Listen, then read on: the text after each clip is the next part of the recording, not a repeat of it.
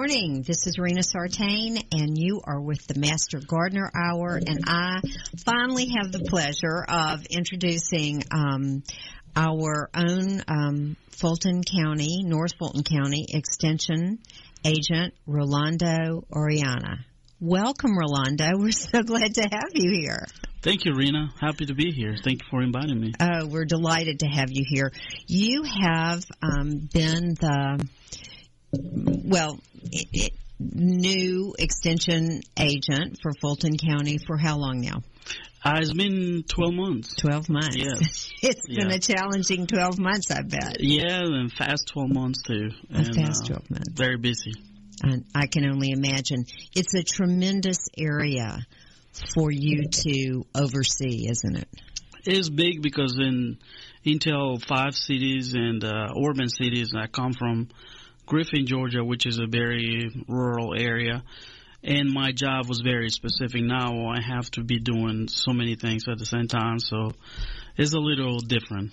Okay, so originally, I'm I'm so intrigued. Um, you were born in Central America. Yes. Okay, so tell us how what the journey was like. You were did you go to high school or in Central America, or did you move up here. Um, what was your education background? Well, uh, I was born in Honduras, in Central America, um, in the 70s, late uh-huh. 70s. Uh-huh. Uh, moved to the United States uh, approximately 10 years ago. I grew up in Honduras. I went to school in Honduras, college. I'm a agronomy engineer or agriculture engineer, it was called over there. According to the U.S. Uh, translation of the title, is agronomy. Mm-hmm. Um, I moved here for work. I work in the green industry for good five years. I've been working for UGA for the last four, four and a half years. And uh, it's been a very nice experience um, working at the Center for Urban Ag in Griffin. So, when you moved to the United States, when you say you worked in the green industry, was that with a like a a, a nursery, or what kind of work did you do there? It was a landscape company. Um, my job was there to be the spray, uh, the chemical manager for mm-hmm. the company. Mm-hmm. The company had a lot of uh, homeowner association properties and uh, apartment complexes all over the southeast. So my job was to make sure that it was, you know, weed free and apply fertilizations, um, pre-emergence and all those sort of stuff. So uh, that that was my job. Okay. And then I, I work in other two companies before I come to the UGA. All right. And so, um, and then were you attracted to Georgia because of the University of Georgia, or did you just come to Georgia? that, you can say that. I just come to Georgia because I had a friend here when I did take the decision to move to the United States. Um, it was uh, mainly to uh, I work in Honduras with the government doing quarantine, you the Plant Health Quarantine Department, which is translated in the U.S. like the PPQ plant of the uh, uh, USDA APHIS. But uh, I came here originally. I was going to University of Florida, but uh, at, when I came here, the war with Iraq was you know blowing. So I came to visit my friend, and and he lived in Norcross. I really like the city. Um, and, you know, being Atlanta such a big, you know, place and have such a big industry, uh, decided to stay here. So okay. it's just, you know, love at first time. Yeah, well, first that's wonderful. It's a good city to live in, isn't it? Yes, yeah, it, it definitely is. is. It is. Um, so when you say that um, you worked with quarantine, um, in Honduras. So was that bringing? You had to make sure that any anything brought into the country was bug free. Yes, uh, you know every country have their own inspection mm-hmm. service. Mm-hmm. Uh, as USA have the PPQ of the USDA APHIS. Uh, what you do is you inspect everything that comes into the country. Mm-hmm And that we're not talking about just plants. We're talking about fruits and vegetables in general. okay. I mean All right. everything. You know, Okay. animals and Okay. everything. Um, and you'll be surprised what people is trying to bring to the countries.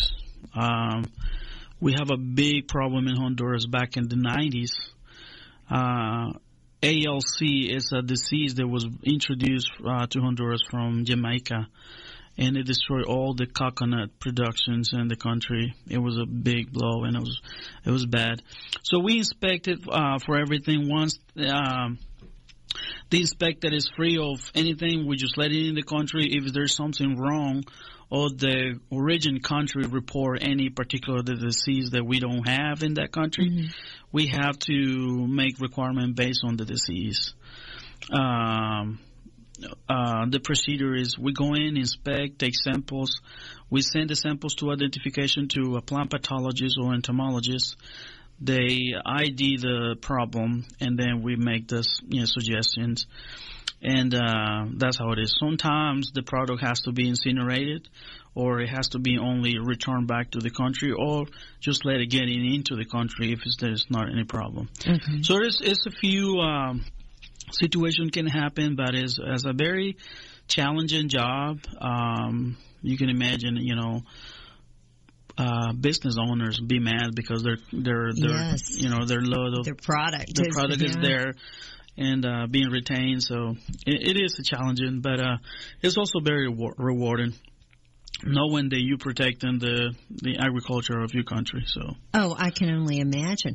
It must have taken quite a few people in that area in in that department. I mean, that's that's a lot of trade coming in, right? Oh yeah, yeah, yeah. It is. It is. But Central America, uh, as of today, is being you know uh, unified every year more and more. And back in the late '90s, a organization was created which is called OIRSA. It's international organization to to inspect. It was kind of like subcontracting company because. Uh, the government uh, wouldn't be able to handle all the pressure from the business, so they decided to give it to the private sector. Okay. So now is is a whole different when I was working over Yeah. there. So, um, I, I understand that you were working with really the the major areas where products from were really more trade products were coming in, but who polices like somebody on an airplane or a boat coming in that might have a food product or a plant product to bring through customs? Is that a whole different um, group of people? It's the same people that um, late 80s, no, late 90s. Um, before the late 90s, you have to do like you normally do here when you enter the United States. You fill out a uh, custom declaration, Uh-huh. and uh, pretty much the officers believe what you're saying there. Yeah. But over there, it was a point that it was terrible. People keep lying and they say they didn't have anything, but they have fruits and vegetables in their carry-on bag. So they install laser or uh, detectors in in the airport. So you even your carry-on has to go through detectors, Yeah. and um, that's how they they inspect everything. Everything that goes in and goes uh, the check bag, the carry-on bags, everything has to go through that machine and they if they see something suspicious they will inspect it and if it's a burst, uh, fruit and vegetable they normally destroy it or just it depends. Because if it comes from asia you know they have uh, a few diseases that are not uh, uh, present in Central America, so they immediately destroy it. But if it comes from the U.S., there is not any disease for for for that uh, crop or for that product in particular that is reported in the U.S.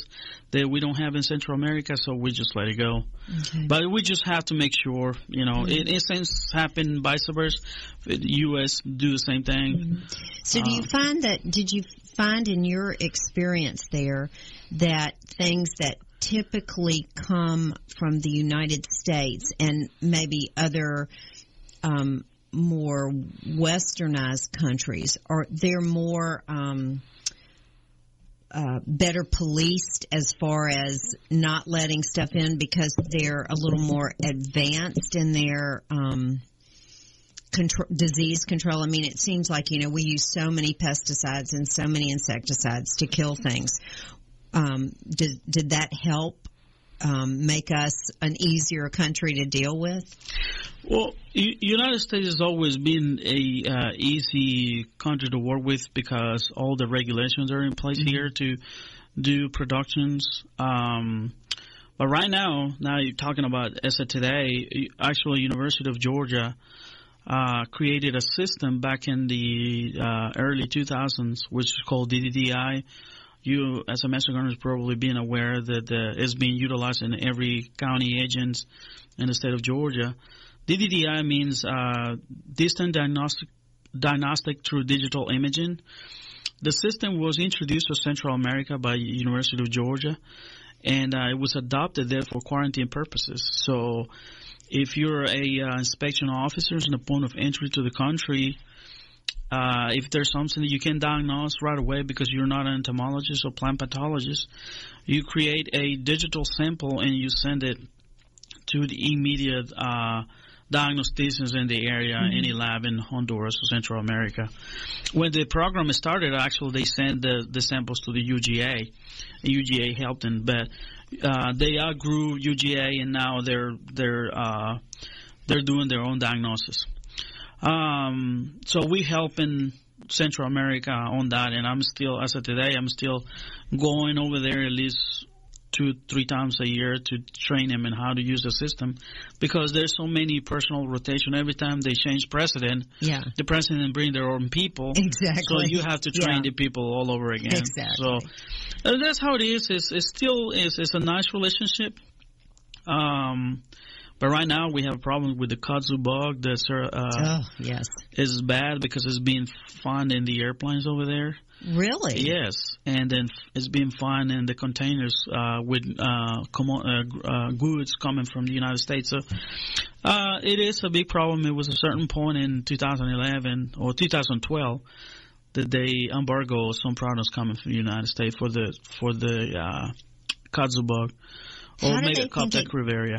How do they think it gets in the airplanes? That's kind of bizarre. Well, the problem is, especially in the fall, the bug is very active, uh-huh. uh, looking for shelter. Uh-huh. And then when when they're looking for shelter, they will get on everything. You can see, yeah. I mean, they're in the car, they're in the gas station, they're in the walls of the buildings, the houses, mm-hmm. everywhere. Mm-hmm. So they are very active, and there is no protocols to avoid kudzu bug getting to containers. Mm-hmm. So if there a uh, if there is a warehouses where they load in products to go to Central America, um, those boats can get in, mm-hmm. and uh, nothing will, nobody will, you know, pay attention to right. them, and they will find over there in Central America, and it become an international issue. Yeah. Okay. All right. We're going to take a break here, Rolando, and um, stay with us, um, and we'll be back in just a moment with the Master Gardener Hour. This is Dr. Susan Blank, Medical Director for the Atlanta Healing Center. Our team is able to offer a multitude of treatment options, such as quantitative EEG, also known as brain mapping, hormonal and nutritional assessments, neuropsychological testing, and cognitive therapy, along with traditional 12-step facilitation. And we can even offer you, if appropriate, a gentle medically managed detox. Please contact us at 770-696-9862. The United States Justice Foundation since 1979 has been dedicated to instructing, informing, and educating the public on legal issues confronting America. That means you and me. When necessary, this nonprofit organization has had to litigate to present the constitutional view. Since 1980, USJF has submitted testimony to the U.S. Senate on all but one U.S. Supreme Court nominee. Learn more about USJF by visiting their website at www.usjf.net. Support this nonprofit as it defends our rights, our liberty, and our Constitution. Hi, I'm Paisley McDonald, and I'd like to invite you to listen to my show, At Home with Paisley, every week, Thursday at 3 p.m. Eastern, for practical advice and stylish living for your home and office. This is America's Webradio.com, the best in chat radio designed just for you.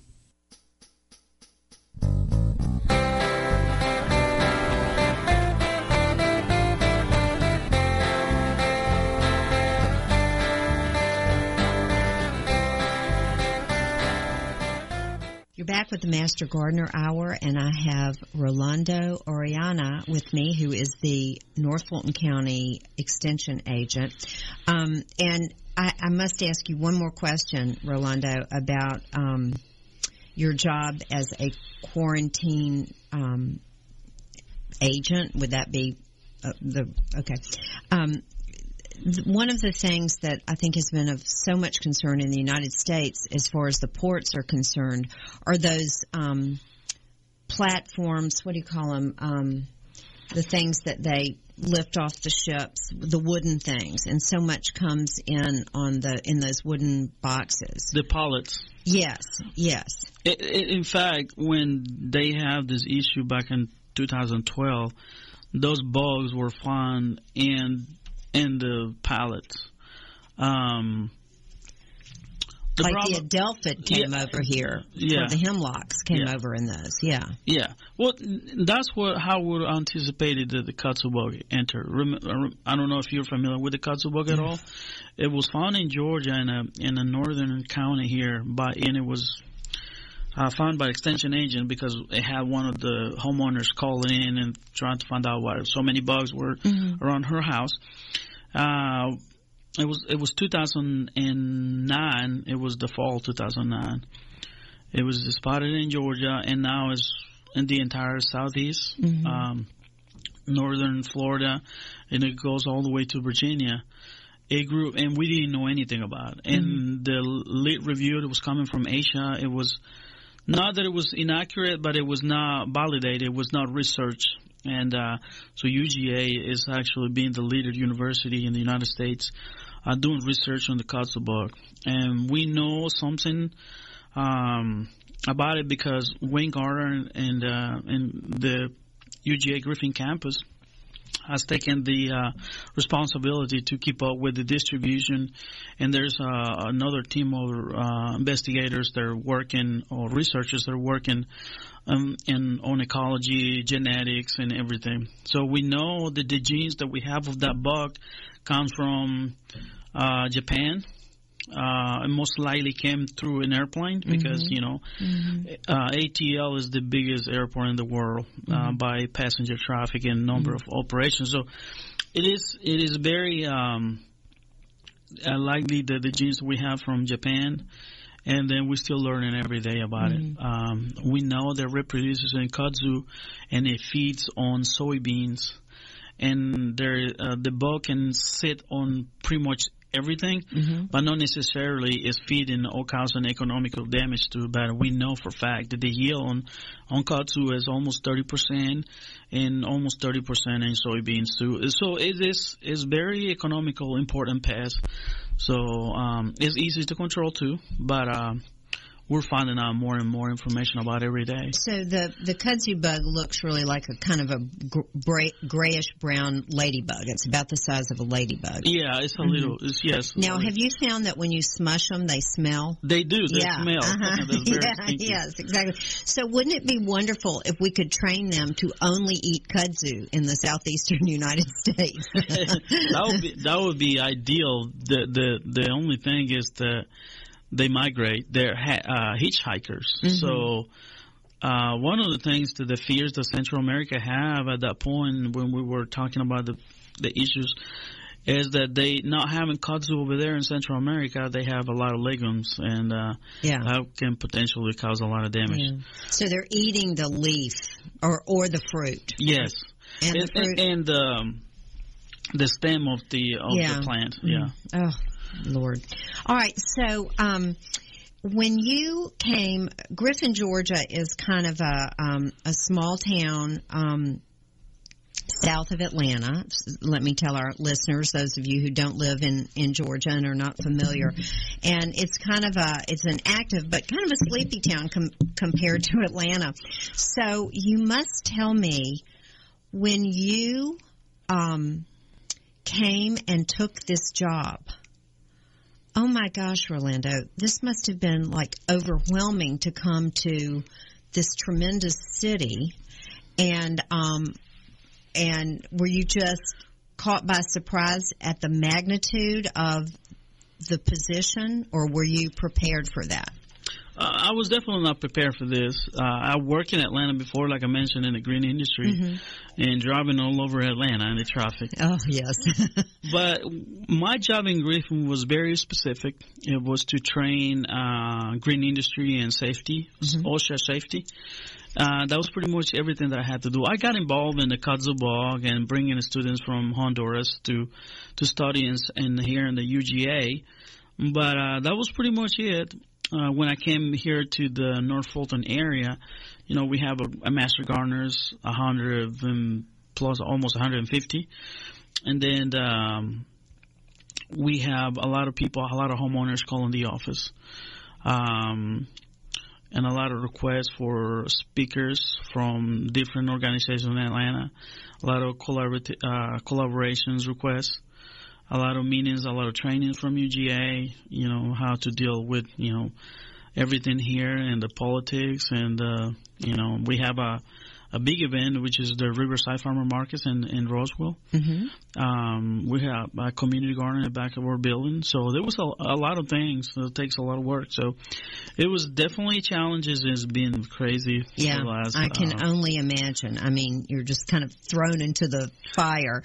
So um, let's kind of. Um, start with you know it it kind of seems like in today's world um, one of the things, you know, because I work in a retail nursery, um, so often people will come in and um, I will tell them that, you know, they can get a soil testing through the extension office and you send it to the University of Georgia and then they email in today's world a very comprehensive result back.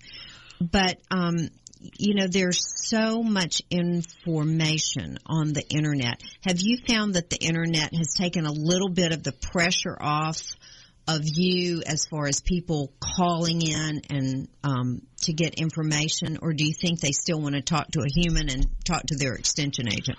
Well, I am one of those persons that I still want to talk to a human when I'm looking for something.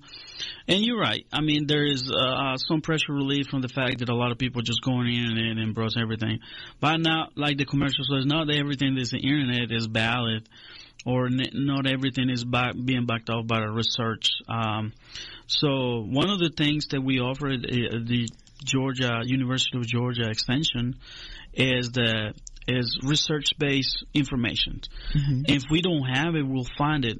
It can be another university uh, or with another colleague in the, in the, in the extensions uh, service. So we'll, we'll find. But you're right. There's a lot of people doing research online and. Um, but I wouldn't completely believe, especially if you're going to make a decision to apply any pesticide to your turf and then all of a sudden it's completely dead yes. or brown. so, you know, it, it, has economical implications. So you have to be careful with that. Okay. So do you think that as far as, um, being an extension agent today, you know, in the old days, you would call the office and the extension agent would go out and do a lot of hands-on uh, communication with people. You really don't have time for that anymore, do you?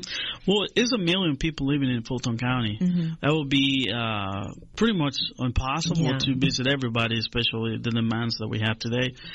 Um, as of today, we don't have the resources. You mm-hmm. know, uh, we've been getting uh, budget cuts, mm-hmm. and it seems that there's going to be continue the budget mm-hmm. cuts. Mm-hmm. Um, so we, we can't do that. So we rely on uh, master gardeners, mm-hmm. and uh, we also rely on for them calling us and sending sending us photos of their issues, and then we either use the DDDI system to access to the specialist to give us a better opinion, um, and go that way is go that route instead of just trying to diagnose that everything yourself. It will be very very challenging. Right.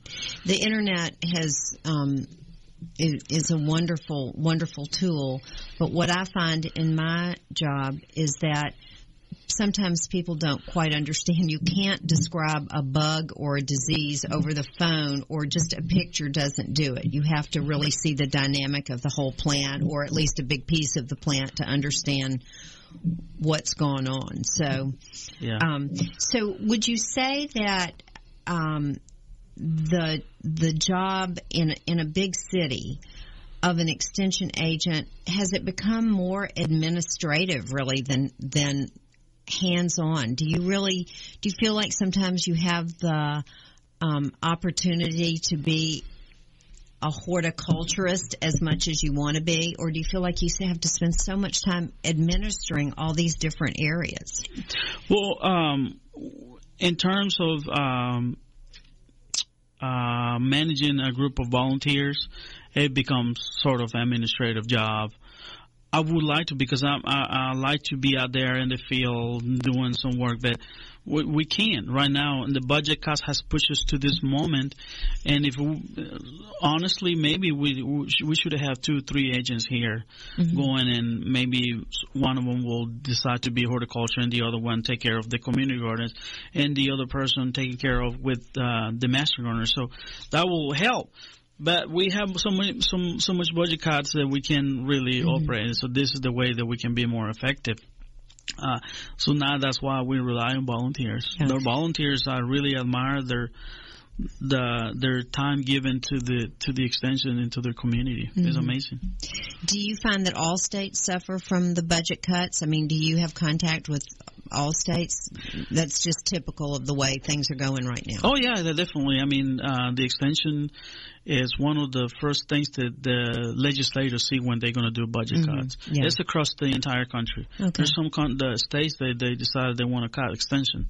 Yeah. But I don't know. That's what eventually I don't know what's going to happen, but uh, something yeah. has to be done to to make it better. Yeah, I think we did. Um, uh, uh, Fulton County is such a tremendous county; it's like 87 miles long, and I think uh, wasn't so long ago we had um, an extension agent three for the whole county, but that's still not much manpower for an 87 mile county. And and North Fulton, I guess there's more agriculture in the southern part of the county, but my gosh, there's so much population up here that it's amazing. So um, we're going to take an upcoming break, but when we come back, I want to talk about some of the um, projects that that you're especially excited about um, and working on, and then also some of the things that you foresee in the future that you'd like to implement.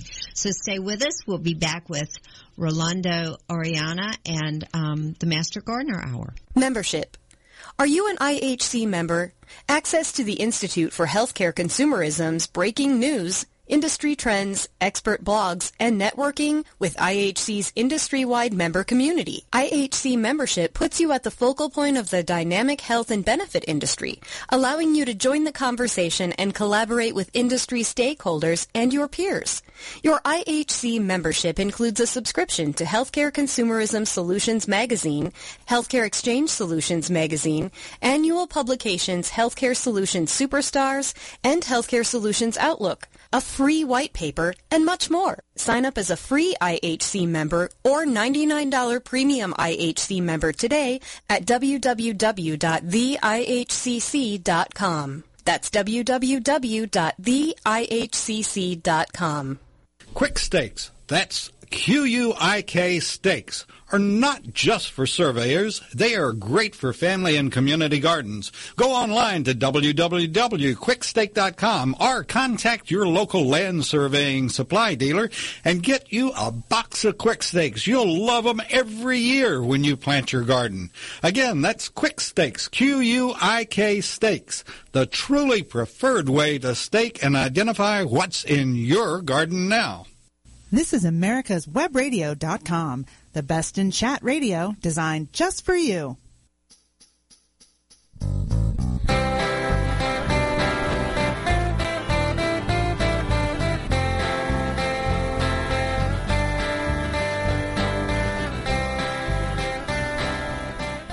You're back with Master Gardener Hour. This is Rena Sartain, and I have Rolando Orellana with me today. Um, and I'm so pleased, Rolando. Um, would you say that the University of Georgia is probably one of the really one of the top three ag schools in the country, or you know, especially with all the research that's generated from there? Yeah, yeah, I, I will uh, not hesitate to say that University of Georgia is working really hard and doing a lot of research and putting all that research information uh, to the extension service will be available for the public. We're public service uh, workers, so you know everything the UGAs do it becomes eventually public okay. information. So um, yeah. University of Georgia, Cornell University, UC Davis are you know very very good agriculture school in the United States. Okay, so um, first of all, um, I, I, for our listeners, especially those that are local, let's talk um, briefly before we talk about some of your projects about the Master Gardener program. Um, you can apply for that one time a year. One time a year, yes. Okay, and it's normally taught in January. It starts normally in January, and it goes uh, for ten weeks, one day a week. Okay. Uh, from full nine, day. Uh, full day. Uh-huh. Yeah, from 9 a.m. to 3:30. Okay. Uh, p.m. And uh, once you get all these trainings, you're required to do uh, 50 hours volunteer throughout, you know, for 12 months. Okay. From that moment in April and until March in the following year to receive your certificate. To receive your certificate and your badge um, as a you know certifying you as a master gardener. Okay, and then every year after that, you have to give 25 hours. Exactly. Okay. Yeah, that's that's recertification requirement. Okay, and um, so tell our listeners if they were interested in the program, how they would apply or get information about it? Well, they will uh, call us back in the fall. I would say August, September. Call us. The uh, the application process is opened in. is it's, it's a short period of time because. Uh, uh, we don't have much time and the number of spaces are very limited. Mm-hmm. Um, so call us back. We'll send you the application. Eventually, we, I'm going to be uh, working this year on to have it available in the website, so people can just download it from the website and coming in into the office and turn it in. Uh, I will have three information sessions this year. I will uh, will uh, advertise it through the email serve and list serve. I will send it to uh, different uh, email servers, and I'll probably send you an a uh, information. Um, about when this information will be and uh, what to expect from it. It's going to be a good year. I'm, I'm having high hopes for good. this year. And really, um, you don't have to be um, an expert or um, uh, um, in in the garden necessarily. You you really have to. There are no real requirements, are there, to become a master gardener? or or do you see that changing? Well, yeah, it's it's, it's uh, definitely changing. You don't necessarily have to be an expert or have any experience on gardening because uh, it's irrelevant. We'll train you on what you know what you need to know. Uh, the thing is your your skills. Um, the budget cut again. I'm sorry talking so much it's about okay. budget. It's a big part of it. Has uh, pushes to find people with different set of skill, like computer skills, writing skills, uh, to be able to help us doing work here. So uh, that's pretty much what we're looking for: people motivated to work with their community. Because the fact that if you want to be a master gardener, you you know that's the point is help your community, help your community you live in. So uh, that's the idea to help the community and have educational programs that will have an impact in the community. Well, I'm glad to hear you say that. I think that um, in the past, um, and this is n- not a judgment by any means, but a lot of people um, become a master gardener for their own edification and for their own um, personal satisfaction. But it is a tremendous part of the extension service to be able to depend on people yeah. um, to do public speaking, to give classes. Um, I mean, it's a wonderful venue, um, and the um, it provides so much education to the community. And really, it's a trickle down from the University of Georgia. I mean, we're all kind of connected. Yeah. Yeah. Yeah, the programs are connected. In fact, there are professional organizations like GMGA that um, hold this a number of people. They're uh, master gardeners from different counties, and but you know the bottom line is you're right. Some people do it for their own, you know, edification, but uh, it's still a good thing.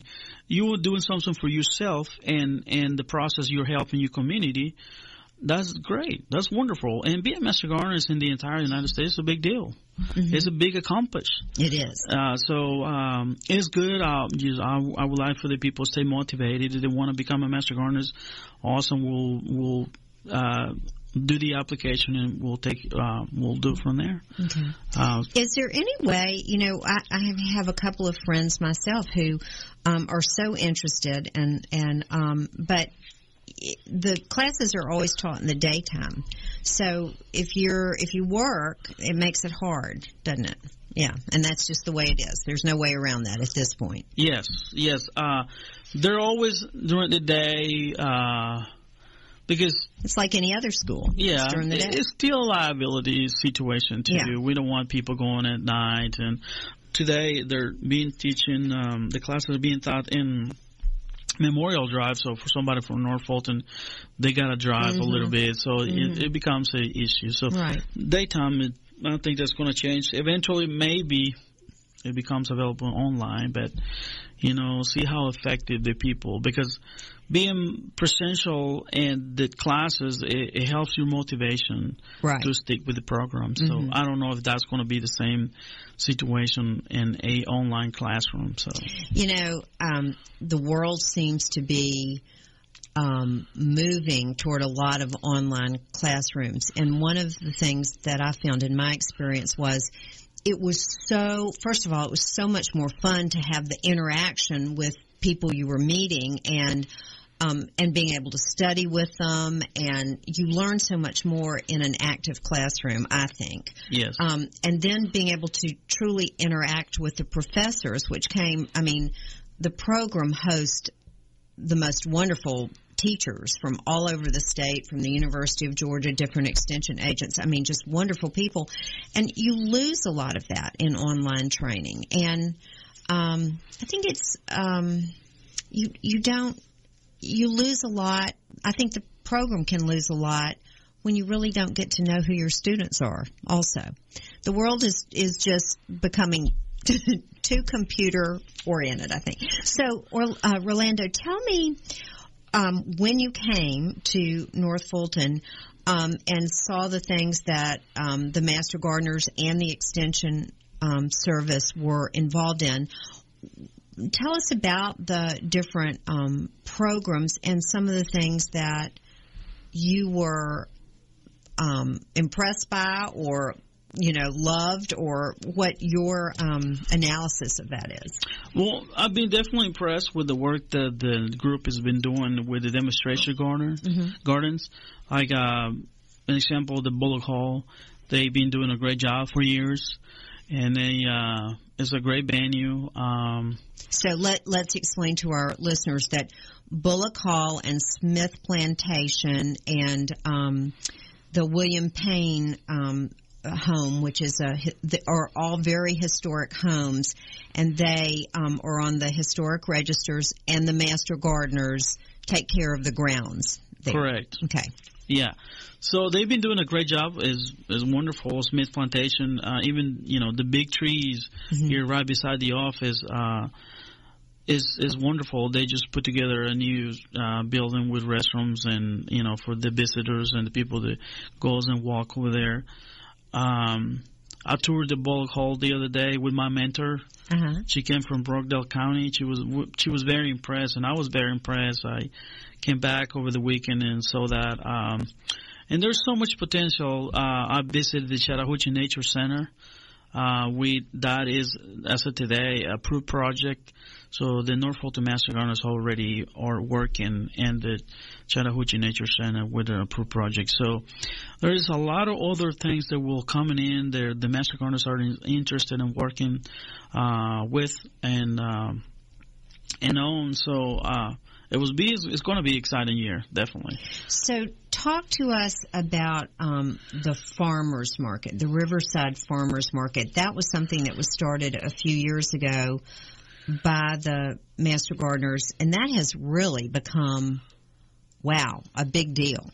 It is a big deal because. Um, you get so many people going to this venue or this event on weekends and it's such a nice atmosphere over there on the weekends. You go there and drink coffee and talk to the people, talk to the vendors. Um, you might even get to know your neighbors, the people that live in your community, right.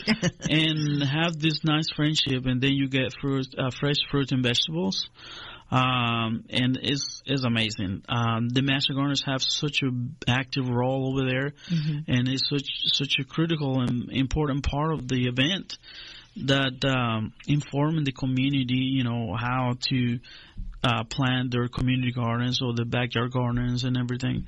So it's wonderful. Master Gardeners have done a wonderful job, and uh, Louis Estabrook, our former agent, he did a wonderful job working with them too. So. And how many vendors do will they typically have on a on an active Saturday morning? The, yes, it will be around 30 to 40 vendors, and in a good, very good weekends, we'll have 50 but the core of the vendors is approximately 28, 30 vendors. Okay. But on a regular, it's going to be between 30 and 35 vendors. Okay, and we're talking about all kinds of fruits and vegetables and lettuces and honey and do they have goat cheese and bread and stuff like that? Yeah, correct. And bread, and then we have um, musicians over there and sometimes educational programs so that people, the kids can learn about different things. Mm-hmm. So uh, and all relying on the volunteers. So okay. that's why so it's uh, critical to have volunteers working. And if there. a vendor wanted to be um, a part of that, how would a vendor come in and participate in the market? Uh, you have to make an application with the extension office. Uh,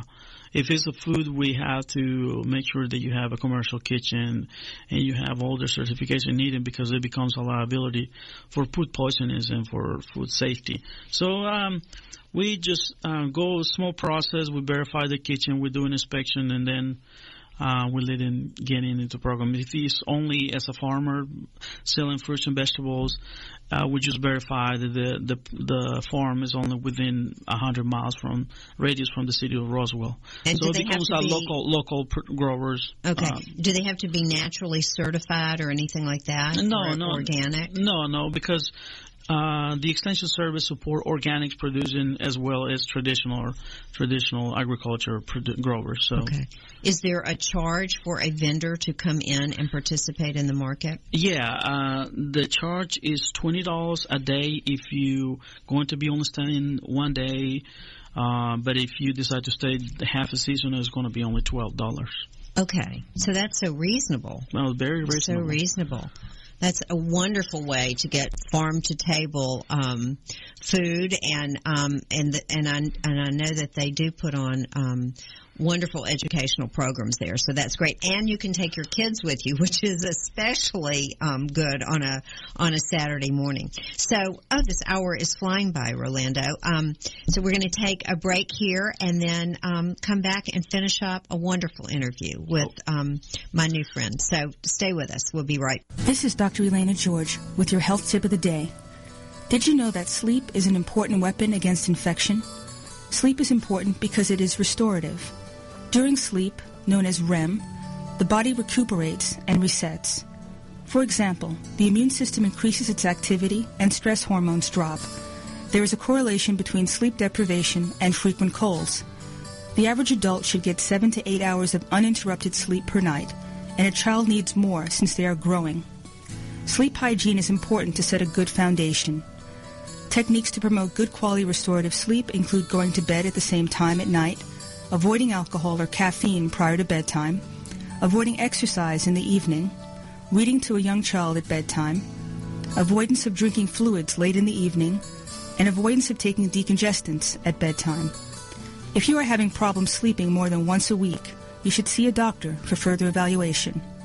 Please join me Wednesdays at 9 a.m. for Medicine on Call This is Peter Wallace, inviting you to listen every Sunday morning to Day One with inspiring preachers from America's mainline churches on americaswebradio.com. Quik Stakes, that's Q-U-I-K Stakes, are not just for surveyors. They are great for family and community gardens. Go online to www.quikstake.com or contact your local land surveying supply dealer and get you a box of Quik Stakes. You'll love them every year when you plant your garden. Again, that's Quik Stakes, Q-U-I-K Stakes, the truly preferred way to stake and identify what's in your garden now. This is America's Webradio.com, the best in chat radio designed just for you.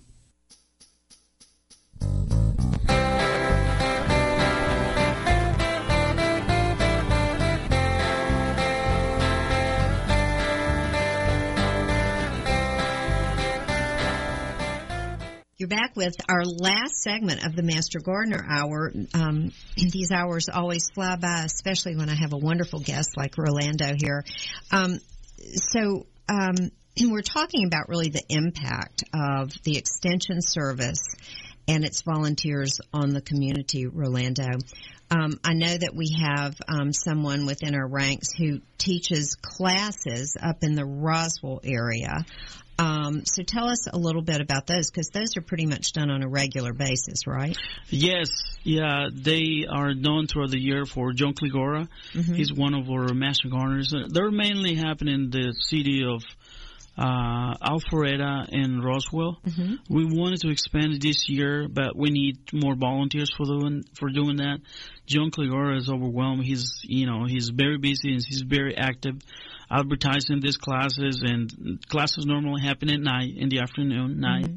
Um, and they're very well attended. Actually, one of the success stories that we have is uh, Mr. Arata was one of the master gardeners in 2013.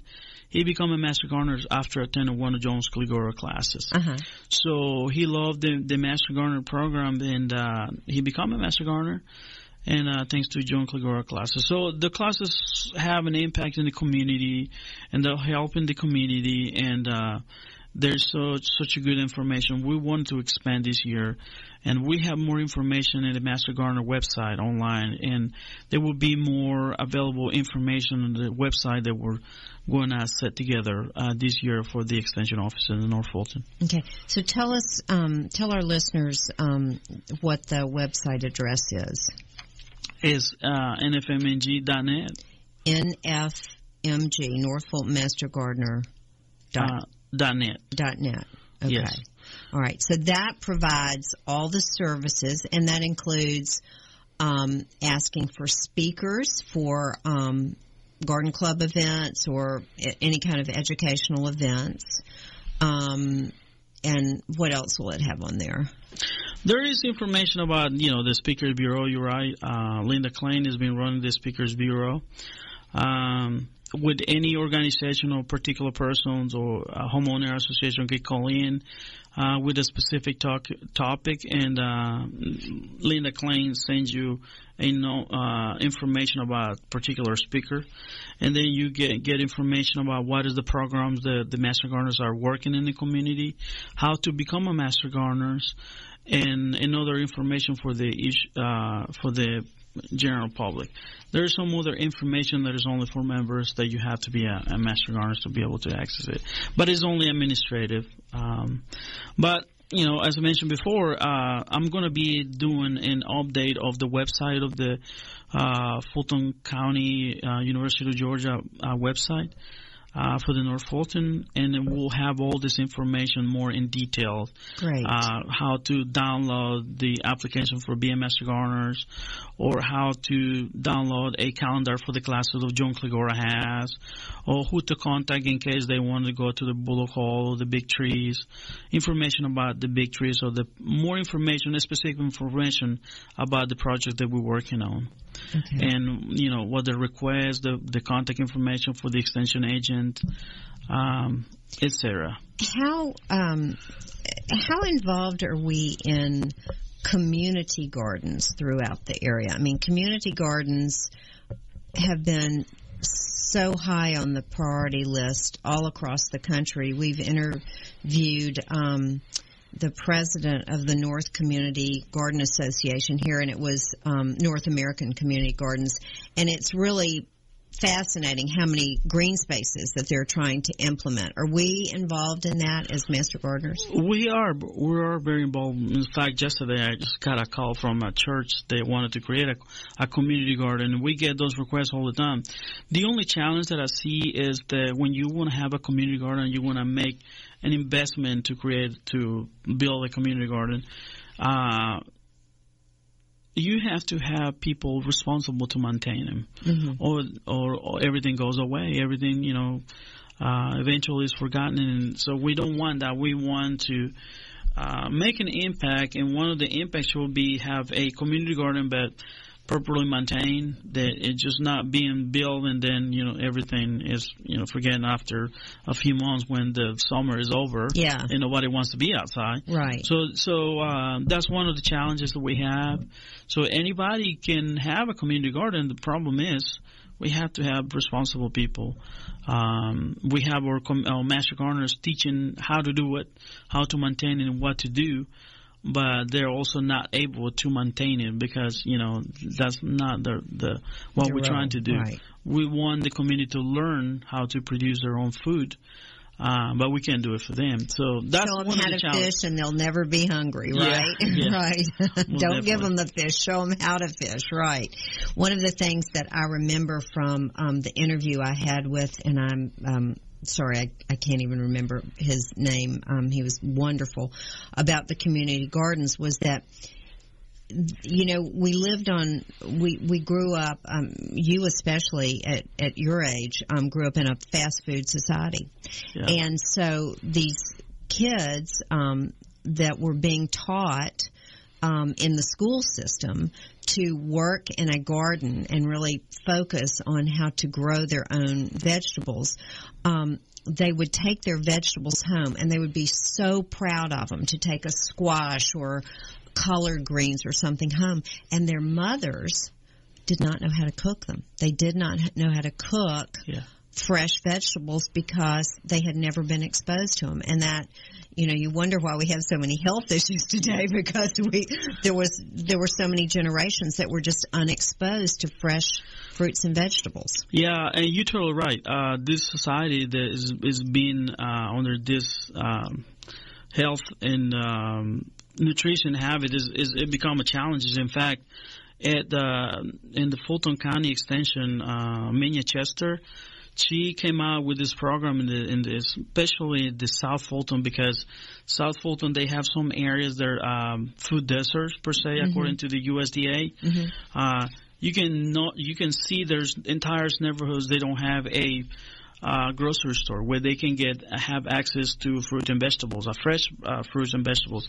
So uh, all they do is fast food restaurants. So you see And that's very you- expensive. it- yeah, it's, It's very expensive. So she came out with this program. She's she's been successful. Uh, so it's mobile farmer markets. Um, we, a true Mobile gra- farm- yeah, yeah. It's Okay. called uh, Fulton Fresh. Uh-huh. It's a mobile great. farm market, and then they go through this food desert and and teach classes for the community. You know how to uh, do recipes with vegetables and with squash, with Mm-hmm. Oh, tomatoes, etc. And then after the classes, they they get a, a coupon where you know certifying that they they took the class, Yeah. and then they get a bag with vegetables.